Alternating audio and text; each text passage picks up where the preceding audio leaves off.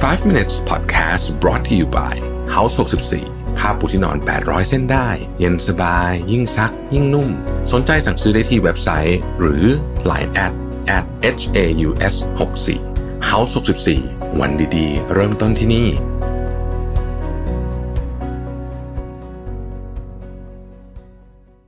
สวัสดีครับ 5 minutes นะครับ คุณอยู่กับประวิทยานุสาหะครับ เรายังอยู่กันที่หนังสือ The Rules of Everything นะครับ วันนี้มาถึง The Rules of Life นะฮะ The Rules of Life เนี่ยน่าจะเป็นอันที่มีเยอะสุดหมายถึงว่าจริงๆมันมีเยอะกว่านี้ แต่ว่าอันในเวอร์ชันฉบับย่อเนี่ยเลือกข้อสำคัญสำคัญมานะครับกฎข้อที่หนึ่งที่เขาเขียนไว้นี่บอกว่า เวลาคุณจะทำอะไรเนี่ยไม่ต้องไปเป่าประกาศอะไรเยอะแยะนะครับ เก็บไว้กับตัวคุณเอง นะฮะจนเมื่อมันสำเร็จแล้วเดี๋ยวให้คนอื่นเนี่ยเขารู้เองนะครับ ในโลกที่เราอาจจะสามารถเรียกได้ว่า over sharing นะคือมีอะไรก็บอกทุกคนบอกโลกไปหมดผ่านโซเชียลมีเดียบางทีการอยู่เงียบๆเฉยๆบ้างก็อาจจะดีเหมือนกันนะครับ จุดหนึ่งที่เขาบอกก็คือว่า การที่เราเราเหมือนกับ เหมือนกับไม่ไม่ได้บอกทุกเรื่องกับทุกคนเนี่ยนะฮะ แล้วก็ไม่ได้บอกแผนการของเราให้โลกรู้เนี่ยนะครับ มันช่วยให้เราสามารถโฟกัสกับการทำงานได้ดีขึ้นเพราะไม่ต้องมีแรงกดดันอะไรมาเพิ่มเติมนอกจากแรงกดดันที่มันมาจากแผนการของเราซึ่งส่วนใหญ่มันก็จะกดดันพอสมควรอยู่แล้วนะครับกฎข้อที่สองครับ คุณจะอายุเยอะขึ้นนะคือ you get older but not necessarily wiser คุณจะอายุเยอะขึ้นแต่ไม่ได้แปลว่าคุณจะชาญฉลาดหรือว่า มีความเฉลียวฉลาดมากขึ้นนะครับเขาบอกว่ามันมีคำพูดเนาะที่บอกว่าเวลาเราอ่าเนี่ย when you get older you get wiser นะครับเขาบอกว่ามันไม่จำเป็นเสมอไปนะเพราะว่าจริงอยู่ที่เราก็จะเจอประสบการณ์ต่างๆ มากมาย แต่ว่าไอ้ wisdom หรือว่าแปลเป็นว่าความรอบรู้เฉลียวฉลาดอะไรแบบนี้เนี่ยนะฮะมันไม่ได้เกี่ยวกับว่าคุณเจอประสบการณ์เยอะๆ หรือว่าคุณทำผิดเยอะๆนะแต่ว่าคุณรู้วิธีการ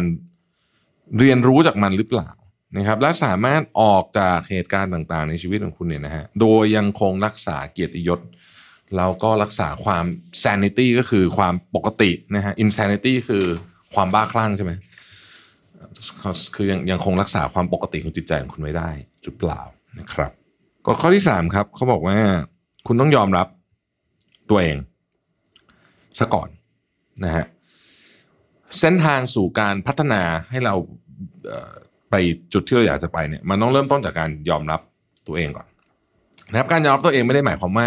ฉันจะอยู่แค่นี้แหละไม่ใช่เราต้องยอมรับก่อนว่าเรามีข้อดีข้อเสียอะไรบ้างณวันนี้เราเป็นยังไงบ้างนะครับ ข้อจำกัดของเรามีอะไรบ้างนะครับ ทุกคนก็ไม่ได้ทำทุกอย่างได้ โดยไม่มีข้อจำกัดใช่ไหมเพราะฉะนั้นเนี่ยถ้าเรายอมรับตัวเองได้นะครับ เราเริ่มเข้าใจตัวเองได้เนี่ย มันเป็นจุดเริ่มต้นที่เขาเรียกว่า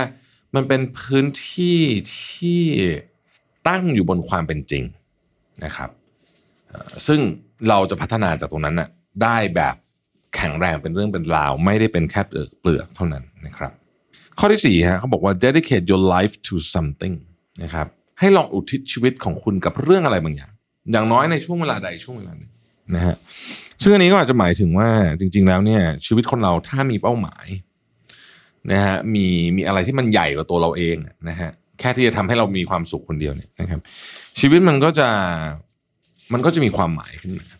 นะครับข้อที่ห้าเขาบอกว่า no fear no surprise no hesitation no doubt นะครับแปลว่าอะไรฮะ no fear ในที่นี้นะครับเขาคือไม่มีความกลัวก็ไม่ใช่ว่าคนเราไม่มีความกลัวอย่างไรก็ดีเนี่ยเรา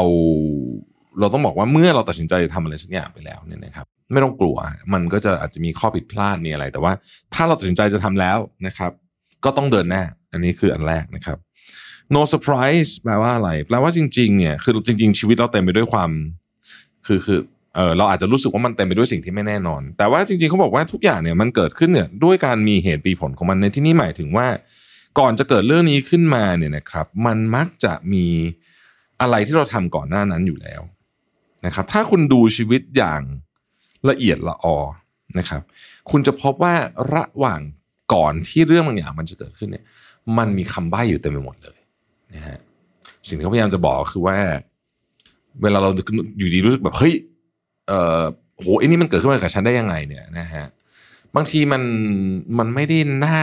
ตกใจหรือว่าน่าน่าเซอร์ไพรส์ขนาดนั้น เพราะว่าจริงๆอะมันมีคำใบ้อยู่แล้วนะครับ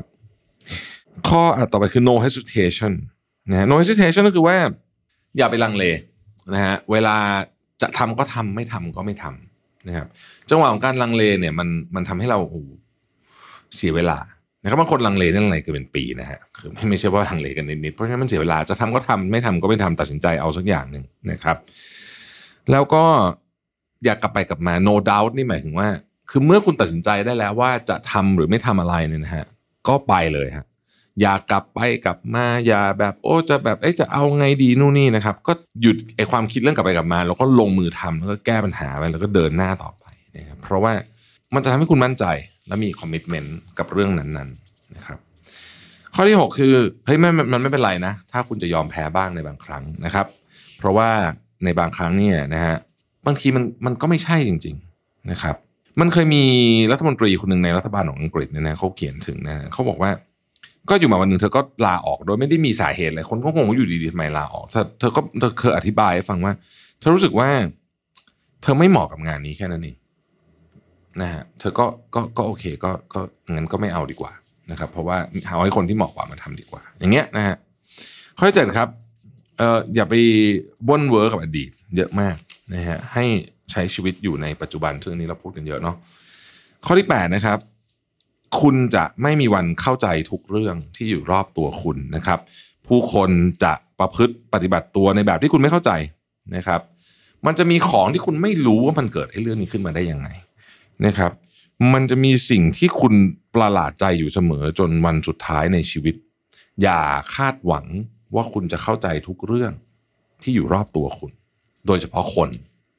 นะฮะเพราะมนุษย์เนี่ยเป็นสิ่งที่เข้าใจยากที่สุดละข้อที่เก้าครับ รู้ว่าเมื่อไหร่ต้อง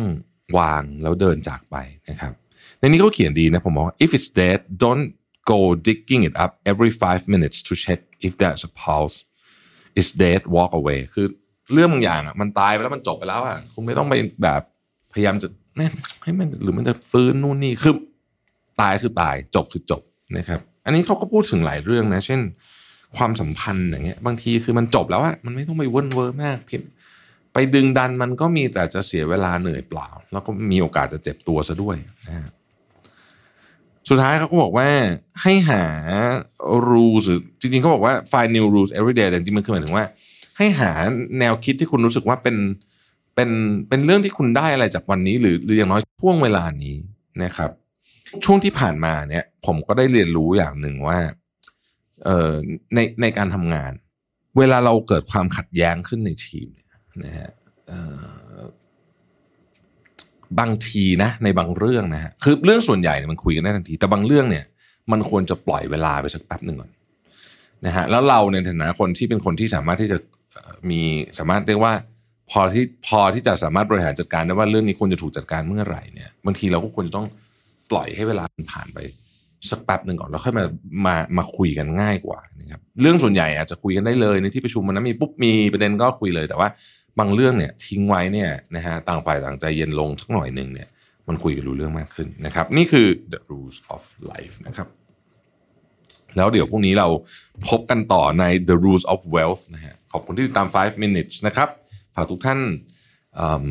กดไลค์กดแชร์ แล้วก็ถ้าเป็นไปได้มาคอมเมนต์กันด้วยนะครับ ขอบคุณมาก ๆ เลยนะครับแล้วพบกันใหม่พรุ่งนี้ครับ สวัสดีครับ